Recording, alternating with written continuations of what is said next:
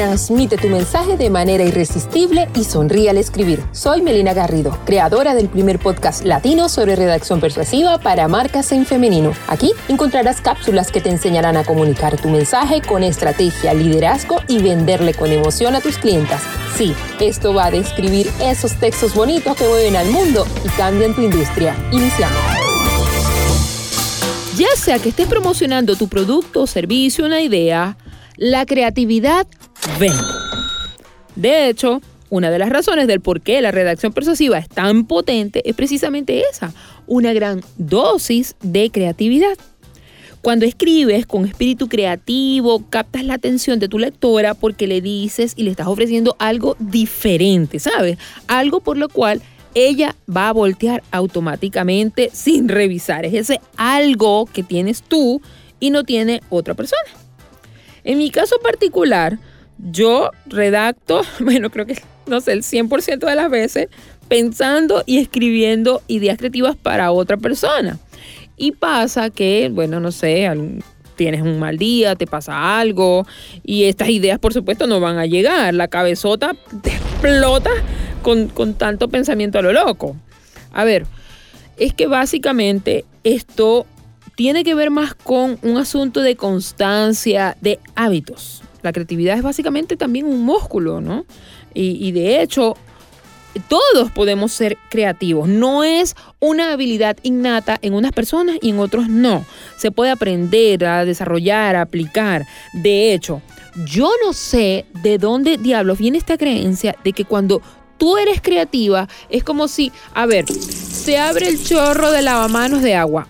Hoy eres creativa se cierra el chorro de agua y al instante ya no eres creativo. O sea, eso no funciona así, ¿ok?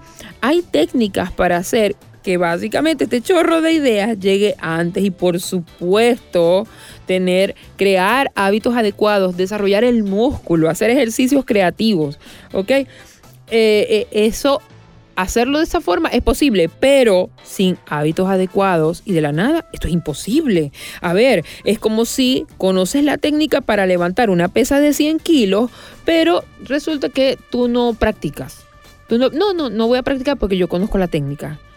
¿La vas a levantar solo, solamente conociendo la técnica? Claro que no hay que fortalecer los músculos para poder levantar esa pesa. Si lo haces así, ay amiga mía, usted lo único que va a conseguir es al mínimo la vesícula en un frasquito de formol para la posteridad. Hoy yo te quiero compartir dos ejercicios creativos para que tú puedas entrenar esta creatividad, generar ideas más rápidos y por supuesto tengas las ideas fresquitas y con mucho valor para dar. Antes de empezar, aclaro no se trata esto de tener una técnica para las ideas que tú necesitas justo en este momento. Ahora, es más bien como son más bien ejercicios creativos, entrenamientos que tú puedes ir em, realizando paso a paso. ¿Para qué? Para estimular la creatividad y por supuesto tener un mayor número de ideas con mejor calidad. Así que sin más, Vamos a ello. A ver, ejercicio número uno, relacionar. Para este ejercicio, escoge cinco palabras aleatorias al azar y una sexta palabra. ¿Qué vas a hacer?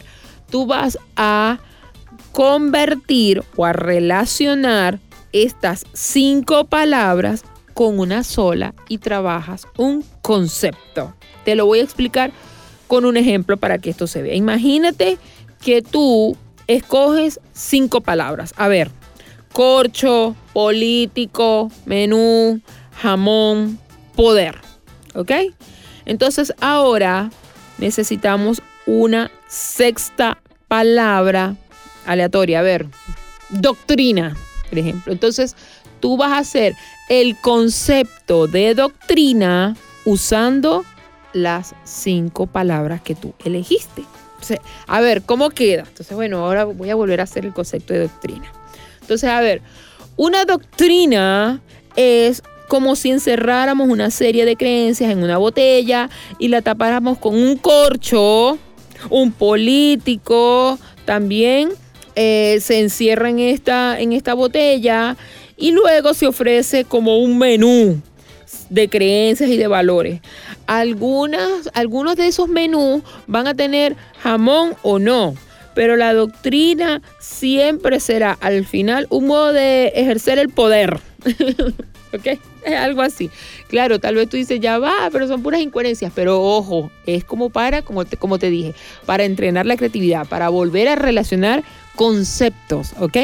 Entonces, vamos allá, tú llegas, escoge, a ver, ahora voy a hacer el concepto de, no sé, micrófono. Y yo voy a escoger cinco palabras aleatorias y voy a rearmar el concepto de micrófono con esas cinco palabras que tú escogiste. Ejercicio número dos. Se trata de obtener cuatro palabras aleatorias y en base a eso vas a crear una historia, breve por supuesto, utilizándolas, pero la idea es que sea para vender. ¿Ok? A ver, imagina que estas cuatro palabras aleatorias sean camino, eh, empanada, teléfono, perro, micrófono. Eh, son más, pero yo dije cuatro, pero aquí son cinco. O sea, escogí cinco palabras. Ahora, entonces, con esas cinco palabras, tú vas a hacer una historia para vender. Entonces, a ver, esto va a quedar incoherente, pero yo lo voy a hacer contigo. Podríamos construir una historia así. Iba por un camino y apenas veía nada porque yo estaba atragantada con una empanada de carne mechada que yo me estaba comiendo. Ya entrada la noche, solo había neblina y el miedo que se estaba apoderando de mí en medio del sendero. De repente me encontré con un teléfono de los años 70 que solo veía en las novelas románticas que me hacía ver mi mamá de pequeña. Y repicó. Yo no sé cómo hizo, pero al parecer servía perfectamente. Miré a los lados y al verme sola no tuve otra opción que atender. La voz ronca y madura de una mujer estaba del otro lado. Es loco que te lo diga, pero resultó ser la opción perfecta para levantar el micrófono y ofrecerme un viaje a Disney a un precio súper conveniente. ¿Sabes qué? Puedo llevar a mi perro por el mismo precio. Lo tomé de inmediato y me fui feliz con mi segunda empanada. Suena súper loco, ¿verdad? Pero es eso, básicamente. Eh, impulsan, entrenan tu, tu mente para poder generar conceptos más creativos y por supuesto usarlos entre sí. Mira, cualquier persona puede ser creativa.